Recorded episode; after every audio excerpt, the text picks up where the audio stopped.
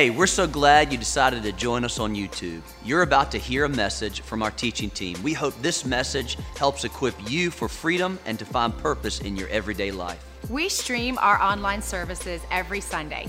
You can visit us at freedomhouse.cc slash live to connect with us and become part of our online campus. We know that you're going to enjoy this message you're about to watch. Come on, can we give Jesus just a big hand clap today?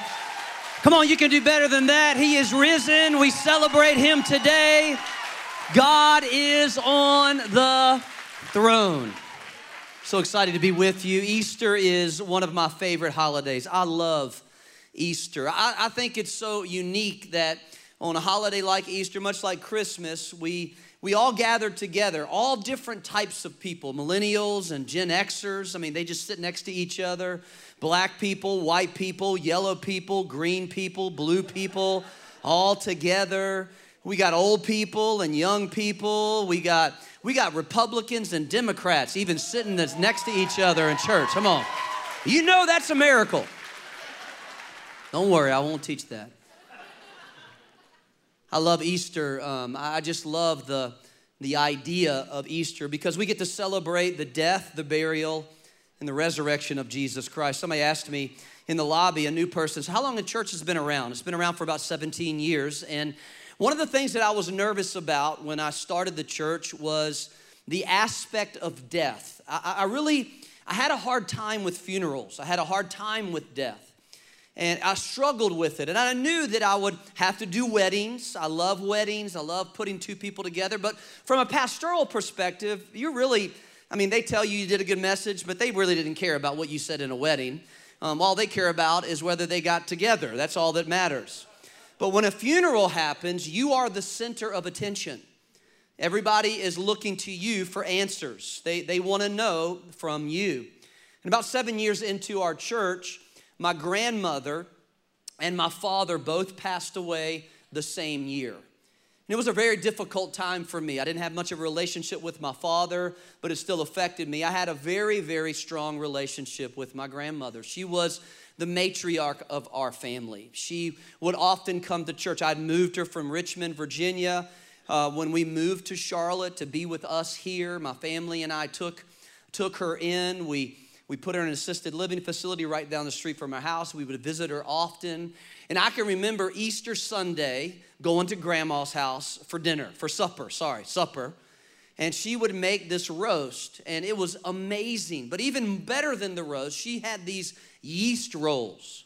I'm telling you, I guarantee you, if Jesus wasn't gluten free, he would eat these rolls. I mean, these were like, they were, I don't know how she made them, but they were like three pieces put together. It was like the Father, the Son, and the Holy Spirit just all together. And you put a big, you know, like about a half a stick of butter on top of it, and you could just open it up. And I mean, it'd make your tongue smack your brain. It tastes so good. I hope my wife is making those today. And I think about this, just my grandmother being with me and, and being a part of what God is doing and, and just, just the part about her, her and, and her love sitting on the front row. And she gave the best hugs. She loved. I, it helped me get through because the pastor told me this. He, he made this statement to me. He says, You know, when your grandmother, I know you were very close to your grandmother, and, and, and he said to me, when, when she died and now she's in heaven, you have a connection with heaven that you never had before. It helped me. This is what brought this scripture up this week as I was studying for Easter. The Bible says in Hebrews chapter 12, verse 1, it says, Therefore, everybody say, Therefore. Now, let me just give you a little quick Bible study lesson. Whenever you see a therefore in the Bible, he is, he, you need to check what it's there for. This is what I tell our church often is you need to go back and look at what is the connection the writer of Hebrews, right here, is connecting Hebrews chapter 11 with Hebrews chapter 12. Well, what is Hebrews chapter 11? It's known as the, the Hall of Faith, the chapter in the Bible where God speaks about all the people who had strong faith. People like Abraham and Moses and Noah and Rahab and Samson and David and all these great men of faith. And then he says, therefore, in other words, I got some more to say about this. He says, Therefore, we also, since we are surrounded by so great a cloud of witnesses, let us lay aside every weight and sin which so easily, easily ensnares us. And let us run. Everybody shout, run. run. One more time, shout, run. run. Let us run with endurance the race that is set before us. See, the reason why there's a connection on a holiday like today is because we are all in a race. We all have a race to run. It's called the mission that God gave us, and each one of us individually, matter of fact, all 7 billion of the planet have been given a specific race that they are to run. But this race is different. I know in America we're very competitive. We want to be first. We want to get through the drive through first. We want to get to Starbucks first. You want me to finish real quick so you can beat Baptist to the restaurant. you want to get there first. But see, this race is different. This race is more about finishing than it is about being first. And the Bible tells us that we are surrounded by a cloud of people who are cheering us on. I've been doing CrossFit for about six or seven years. I love CrossFit. I know it gets a bad rap. People talk about how hard it is. It's not that hard. You should come over this afternoon. I'll be doing it around four o'clock at my house. Just show up. Well, I got a workout for you. I get, I'm getting ready to turn 50 this week. And uh, come on. I know I'll look 35. I don't know why that's so funny, but anyway. But I keep up with the 25 year olds. I'll whoop them every now and then. But the thing I love about CrossFit, although it's, it is very competitive, the thing that I love about the community of CrossFit is typically the one who finishes last gets the most claps. In other words, what happens is, is we have this what's called a WOD, a workout of the day, and we all get together and we all do the same workout, and there are people that finish at all different times. But at the end, Everybody that finishes first gathers around the person who's last, and they stand and they cheer them on. And they yell for them, come on, you can make it, you can finish. And they're clapping and they're cheering. And there are more cheers for the one who finishes last than the one who finishes first. See, whenever I get discouraged in ministry, I'll always think of my grandma, Mimi, sitting on the front row, cheering me on. And she's now in heaven and she's cheering on. She used to tell me, You're my favorite preacher. Joel Osteen has nothing on you. This is my Bible. No, I, this is, I'm way better than him.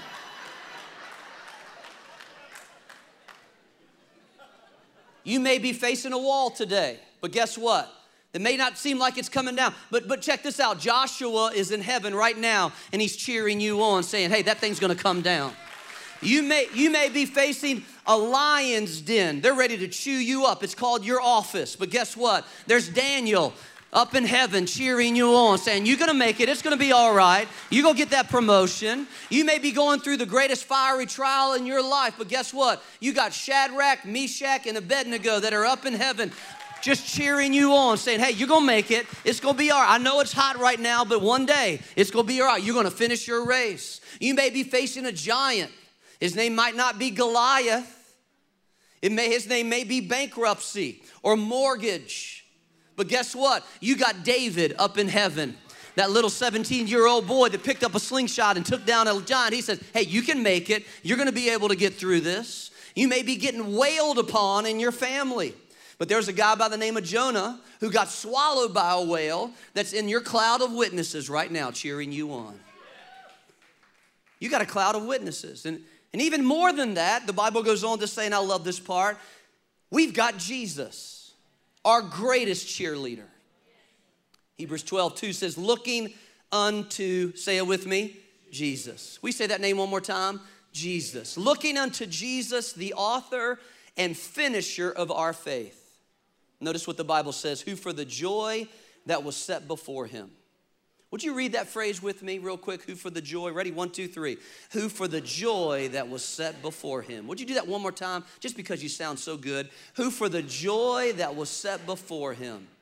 He endured the cross, despising the shame, and is sat down at the right hand of the throne of God. You know, the Bible says that he endured and despised. He endured the cross. He lasted through the cross. He, he made it through the cross. He despised, he rejected, he refused the shame that came along with it. You know, Jesus did a lot of miracles in his life. John even told us that if all the miracles could be written, the books couldn't contain all the miracles that he did. He healed the sick, he opened blinded eyes, he opened deaf ears, he raised the dead, he cast out demons from people. He, he did amazing things. But yet he had to endure some stuff. He had to go through some stuff. What joy, as he's on that cross, what joy was set before him? What, what, was, what, was, what was joyous about that? Well, I mean, think about it. Think about it. What about Judas? One of his 12. Judas spent three and a half years with Jesus. I think about this. Think about all the stuff that Judas saw. Think about all the miracles that he witnessed. He watched Jesus walk on the water. He walked his, he watched his friend Peter walk on the water. Probably they were all distracted by they were watching. He was picking stuff up from people, stealing stuff. That's Judas. He, he, he saw incredible miracles. He saw Lazarus walk out of a tomb. I imagine that because he was one of the 12, Jesus probably poured a lot into his life, told him things as he prayed, talked to him, tried to help him with the potential, all knowing in the back of his mind, knowing that Judas would one day betray him, even ate with him several times. The Last Supper displays him sitting right next to Jesus, close to Jesus. Have you ever had anybody betray you before? Have you ever had anybody that's close to you try to take you down? You poured your life into them. You gave them your best, not just three years, but four years and five years and six years and seven years. And you invited them into your house and you invited them around your family you brought them close to you only for them to stab you in the back. What joy! What joy was set before him? What about the religious leaders? I imagine Jesus was thinking when he came to the earth, when he started his earthly ministry, that he would have a team around him. I mean, these were the guys, these religious leaders were the ones that were supposed to be his right tackle and his left tackle and his power forwards who he could pass the ball to and, and work with. However, as soon as he started preaching, they tried to take him down. The Bible tells us the first message that he preached, they wanted to throw him off the cliff. And these guys were supposed to be on the same team, speaking for God, sharing with people about God, pointing people to God. Have you ever had anybody that said they're on your team only to let you down? I have. Have you ever had anybody say, Hey, I'm with you forever, and then walk away from you in your most desperate moment? What joy! What joy was in that? What about Jesus' closest three friends, Peter, James, and John, his three amigos, his three musketeers? These guys were with him all the time. He took them into special environments. One particular time, he took them up on the, on the top of a mountain where he was transfigured before him before them, Peter got so freaked out. He's like, hey, I don't know what to do about this. How about we put a couple tents up here and we have church here for the rest of life? Moses and Elijah showed up. Peter, James, and John, he took them into certain situations. They saw a 12 year old girl get raised from the dead. And then the night before Jesus was to be crucified, he took his three closest friends into a garden to pray and he asked them, hey, say, hey guys, hey guys, would you just pray with me for one hour? I'm gonna go over here for a minute. Just, just pray. Would you just intercede for me? I, I know you don't understand. I know you don't understand that I'm getting ready to go to the cross, and I know you're a little confused right now that I told you I'm going to leave you. I know that you're struggling with this, but would you would you just pray just for a just for a few minutes? Would you just intercede? I really need somebody to hold me up right now. And he goes over here and he cries out to the Father, Father, I, I don't know if I can do this. I don't know if I can handle this. Crying in agony, and he walks back to his three closest friends, whom he asked just to pray for one hour, and they're sleeping. Guys, wake up, wake up. Come on, I really need you to pray for me right now. I'm really struggling. I don't know if I can handle this situation. I really need you to pray. Would you please pray for me just, just one hour? Would you just Just pray for me, just, just a little bit. Would you pray? I'm gonna go back over here. And he goes over and he cries out to us, It's not my will, but your will be done. And he goes back to his friends again, and they're asleep again. They can't even wait with him one hour. Guys, come on, wake up, please, please. I just need you to help me. Have you ever had anybody say they're gonna do something for you only to let you down? Say they're gonna pray for you when really they're just scheming behind the scenes, falling asleep on you. What joy in that! What joy was set before him. Jesus was beaten. And not just an ordinary beating, not just a regular Roman beating. No, he was beaten bad. They beat him with rods. The Bible says that they whipped him with a cat of nine tails, 39 stripes. A cat of nine tails is a whip with pieces and fragments of bone and glass and, and wood. And every time it would hit him, it would strip him of, of flesh off of his back and his body and his back and his neck and all through his legs, every time hitting him, just ripping him to shreds, so much so that people didn't even recognize him. They beat him with rods. They took a crown of thorns and shoved it down on his head, so much so that it pierced even through down to the bone of his skull. You ever been through a time in life where you feel like you just can't go any farther? What joy! What joy was set before him.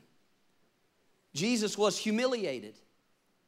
Oftentimes, when we see pictures of Jesus on the cross, his bottom half is covered, when in reality, they crucified Jesus totally and completely exposed. Jews and Greeks saw the naked body as something to be covered. And so when they took Jesus and they put him up on that cross in front of everyone, he was stripped completely naked, full in, in full view of everyone. Have you ever shared your darkest, deepest secret with someone only to find it listed on Facebook? Somebody shared a secret sin that you're trying to deal with and you thought that they were going to carry it, but when they just shared it with somebody else, exposed. What joy! What joy is in this? What joy did Jesus have? What joy was set before him? You know, marathon runners talk about they hit a wall when they run. They in the middle of around, around you know mile 13 14 15 all of them have a different wall that they hit. And oftentimes they're asked how do you overcome that wall? And they say they fix their eyes on the finish line. They look at the end. They have it in mind. Writers who are writing books oftentimes they get to a place where they get writer's block. They sit in front of the computer. And they don't know what else to say and what they think about is the last sentence. Oftentimes, they will write the last sentence in order to help them get through that moment. They will fix their eyes on the finish line. See, what joy was set before Jesus? He knew his mission, he knew his purpose, and he had his eyes fixed on the finish line. What was that finish line? Let me just give you a couple things that he probably thought about. His eyes were fixed on the empty throne that sat next to his father. That he left when he was asked to go to mankind. I can imagine the conversation went something like this Hey, son, would you mind going down to save mankind? I'd like a relationship with them. Now, here's how it's gonna go you're gonna go down there, and they're probably gonna despise you. They're probably not gonna like you. They're probably gonna ignore you. They're probably gonna put you to the side and, and, and ridicule you. And, and, and eventually, they're probably gonna kill you because that's the plan. But would you be willing to do it? Sure, Dad. I'd love to do that. And when he was on that cross, when he was dealing with the betrayal of Judas and, and his friends not praying for him, I can imagine he's thinking about this throne that he would again occupy. Why? Why would he occupy this throne? So he could pray for you and me. So he could be one of those in the cloud of witnesses, leading the way in the shouts for you to finish your race. He wants to intercede for you. That's what he's doing right now. He's praying for you right now. He's praying for your marriage right now. He's praying for your family right now. He's praying for your kids right now. He's praying for your job right now. That's what he does. That's his job right now. His eyes were fixed on an empty throne. I believe his eyes were fixed on the enemy's defeat. See, he died on Friday, but he had something to do on Saturday. The Bible says he descended before he ascended. And so he walked right up into hell. And he had his chest high, his head held high, and he just walked right on through the gates and said, Hey, where's the devil? Bring him on up here. And he reached out with his blood-stained hands with a big hole in it. And he said, Hey, give me the keys back. I can imagine this is the Maxwell translation, but I can imagine that the devil's like, What keys you talking about, Jesus? I don't know what you're talking about. Looking around, I don't know what key you're talking about. And Jesus said, You know exactly what key I'm talking about because your lease is up, you have been evicted, your dominion is over, you are defeated. You thought by killing me, you were taking me out, when in reality, God was gonna lift me up Go ahead and give me the key to death, hell, and the grave. Sin is defeated. Temptation. Come on, give God some praise for that. You don't have to struggle with the devil anymore. You don't have to fight with the anymore anymore because Jesus and the same spirit that raised him from the dead lives on the inside of you. The devil is defeated. His eyes were fixed on the enemy's defeat. His eyes were fixed on our sins being washed away not covered, not to be exposed later, not to be talked about later, not, not to be brought up in a future instance. No, no, no, no, no. You, your sins, by the blood of Jesus, have been washed completely away. Your past is gone. Anything present is removed. Anything in the future has already been dealt with. His eyes were fixed on your freedom from sin forever. It's a great promise. Ultimately, what joy was set before him? His eyes were fixed on you and me.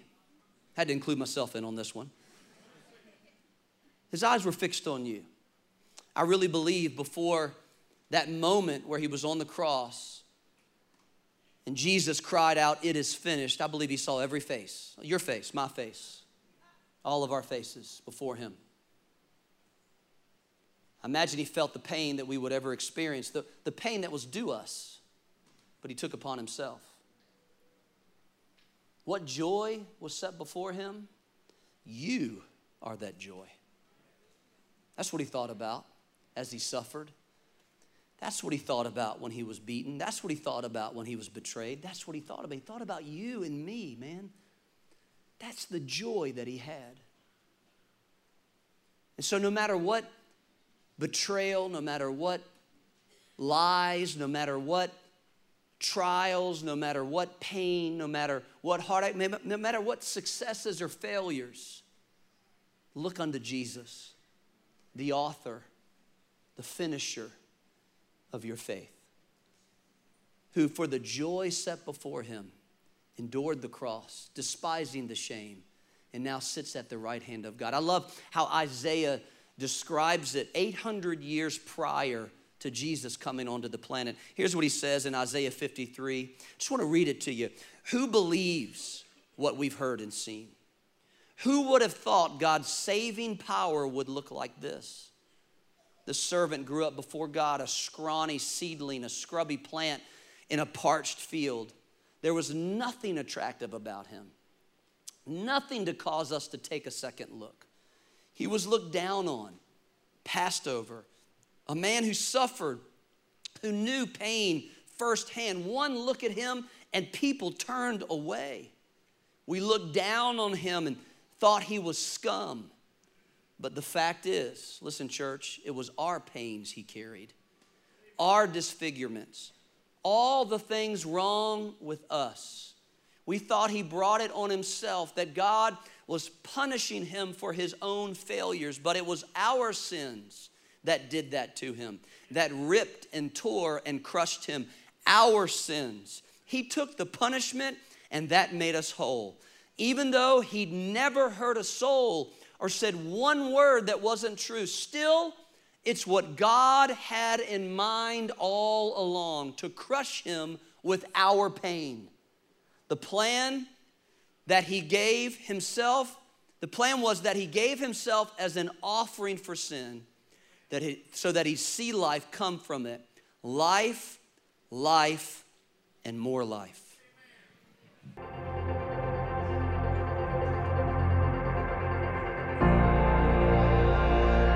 No other king could vanquish the warhorse or silence the warrior's rage while riding the lowly back of a donkey. No other king could break the dominion of darkness, the tyranny of evil, with a reign of grace and a kingdom of peace. No other king could give his life for the redemption of rebels, his wealth to welcome the outcast. Is that king, the king of glory, son of the living God. Not just another king, not just another prophet, not just another teacher. He was the one the world had been waiting for, the one to deliver us from captivity, the son of David and Abraham's chosen seed. He is the goal of the Mosaic law, Yahweh in the flesh. He is the one to establish God's reign and rule, to heal the sick, sight to the blind, freedom to the prisoners, and proclaim good news to the poor. This Jesus was the Creator come to earth and the beginning of a new creation. He embodied the covenant, fulfilled the commandments, and reversed the curse. This Jesus is the Christ that God spoke of to the serpent, the one prefigured to Noah in the flood, the one promised to Abraham, the one guaranteed to Moses before he died, the one promised to David during his reign, the one revealed to Isaiah as a suffering servant, the one predicted through the prophets and prepared for through John the Baptist. He is the Father, Son, Savior of the world, and substitute for our sins. More loving, more holy, and more wonderfully terrifying than we ever thought possible. He is our Jesus, and there is no other king like him. He is our God, our glory, our victorious There is no other king like him. There is no other king.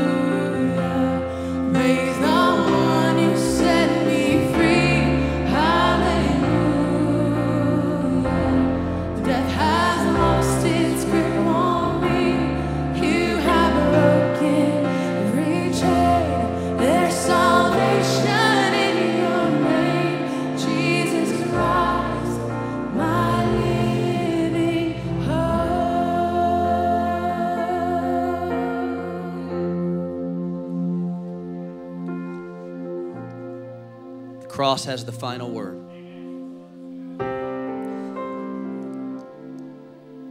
Almost 30 years ago, I, um, I uh, gave my life to Jesus.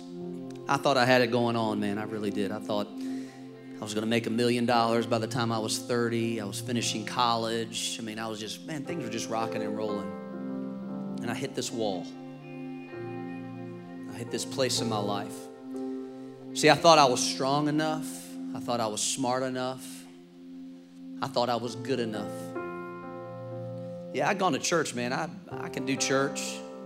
Did a lot of church. But then I bumped into God. Because there's a difference between religion and Jesus. Big difference.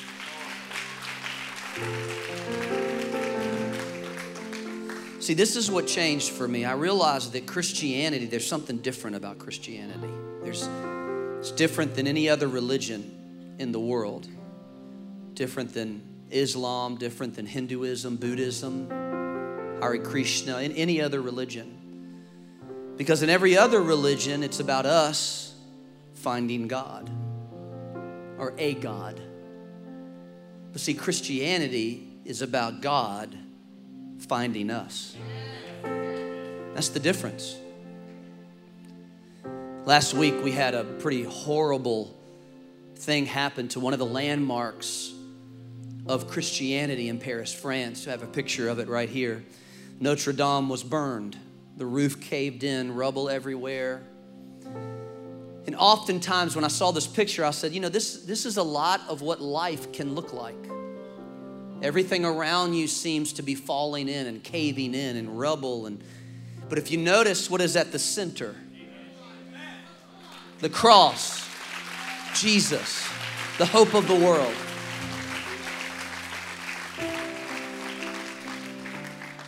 So I want to ask you today. Matter of fact, would you, would you just grab somebody's hand beside you? I know it may be a little awkward. You might not know them, but hey, maybe they're cute and you're single.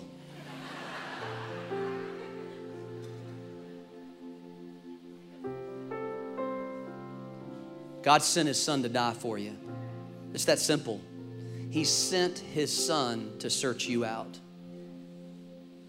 And all you have to do is look unto him, the author and the finisher of your faith, who for the joy, and guess what, today, you're that joy. Your life represents the reason why he hung on the cross. My life, your life my mission, your mission, my purpose, your purpose, is what allowed Christ to endure and despise the shame.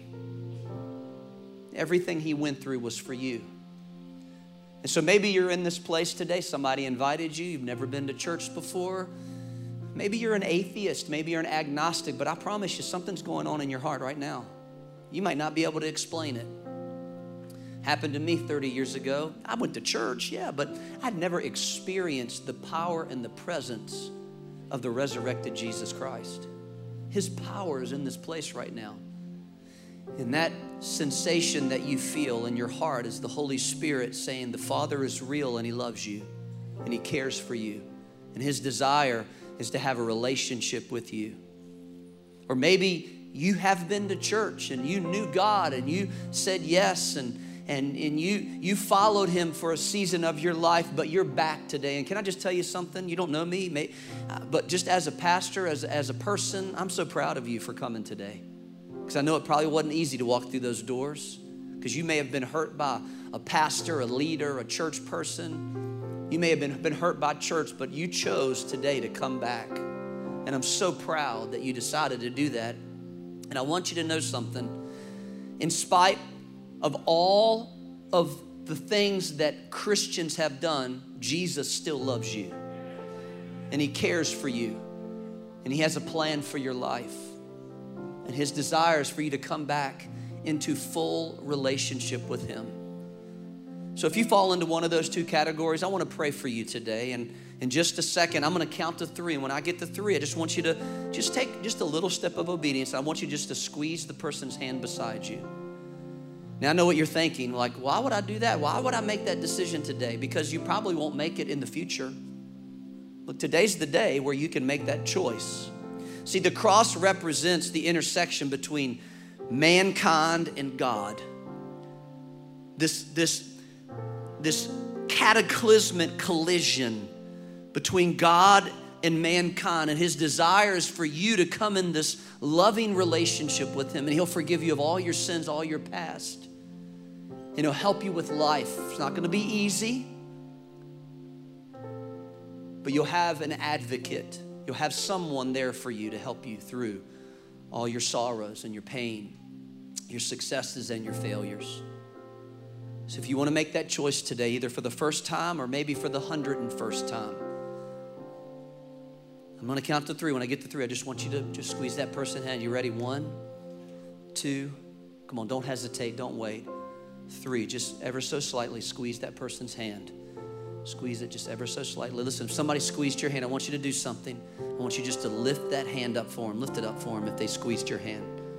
Okay, now listen, I'm to get you to do one more step. I know this is to take a lot, it's to take a lot of obedience, it's to take a lot of faith. I want those people that squeeze if you squeeze somebody's hand, if you got if you were on the squeezing side, somebody squeezed your hand, I want you to bring them right up to this altar right now. Just say, Excuse me, pardon me. They're going to get their life together. And, church, can you give them a hand as they do that? Just come right up here with me. I want to pray for you. Come on. Just push your way all the way up to the front. Come on, all the way up. Come on, all the way up, all the way up, all the way up. Come on, all the way up, all the way up. Come on. Just press in as close as you can. Come on, keep giving them a hand. Isn't that great? Come on, give them a hand as they come. All the way up in the risers. Come on. Just come. Just come. Push your way all the way up. Just fill in. Ushers, help me fill them in all in here. Come on, church. Give them a big hand. Heaven's cheering for you right now.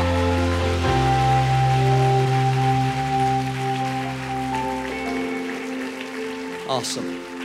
I know we can't fit everybody up here, but I'm just so proud of you. I'm proud of you for making a decision, making a choice. Now, you might be thinking, like, what's next? Don't worry about that right now. Don't worry about that. We'll help you with that. But I wanted you to feel some things. First of all, I wanted you to feel what community feels like.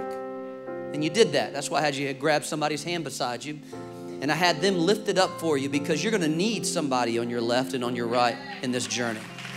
You're going to need somebody that's there when you don't feel like you can do it on your own. And listen, I don't care how cool you are, or how much money you make, or how successful you are. You are always going to go, you, we are all going to face a moment in time where we just don't even feel like lifting our hands. But that's what church is, man. That's what that's what real community is. Is when you don't feel like I've been there, man. Last few weeks, last few months have been tough for me, but there's been people around me. This is Troy, you can do it. You can do it again. And I wanted you to feel what it felt like to take that step of obedience and come. That's a huge step. It's a huge step to get out of the crowd because that's what that's what being a follower of Jesus is all about. Is sometimes you got to step away from the fray and you got to decide to be different. And in the world we live in, being a Christian means you're going to be different. You're going to live by different values and look to a different system to live by. But you can do it as you look unto Jesus, the author and finisher of your faith. So I'm going to lead you through a prayer, a declaration, and then our service pastors are going to come up and they're going to give you one more directive, and then we're going to go home and we're going to have some little three pronged rolls with butter all over them.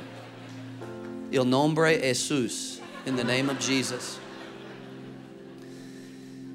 So if you could, just one more time, everybody in this place, just lift up your hands to heaven just as a form of surrender, even at this altar. I want you to close your eyes. And I want you to say this. Follow me in this prayer. Say it loud enough so you can hear it with your own ears. If you're watching online, do the same thing. Just say this with me. Say it loud. Say, Heavenly Father, I believe that Jesus died for me. I believe that His blood washes me clean of all my sins and all my mistakes. I believe that Jesus Christ was raised from the dead for me. I start over today a brand new life in Jesus' name. I'll worship you and I'll serve you all the days of my life. in Jesus' name. And everybody shouted, Amen. Come on, give God one more hand of praise. Thank you for joining us today. Don't forget to subscribe to our channel and join us for online services. If you'd like to learn more about Freedom House or how you can become part of our church, visit our website at freedomhouse.cc.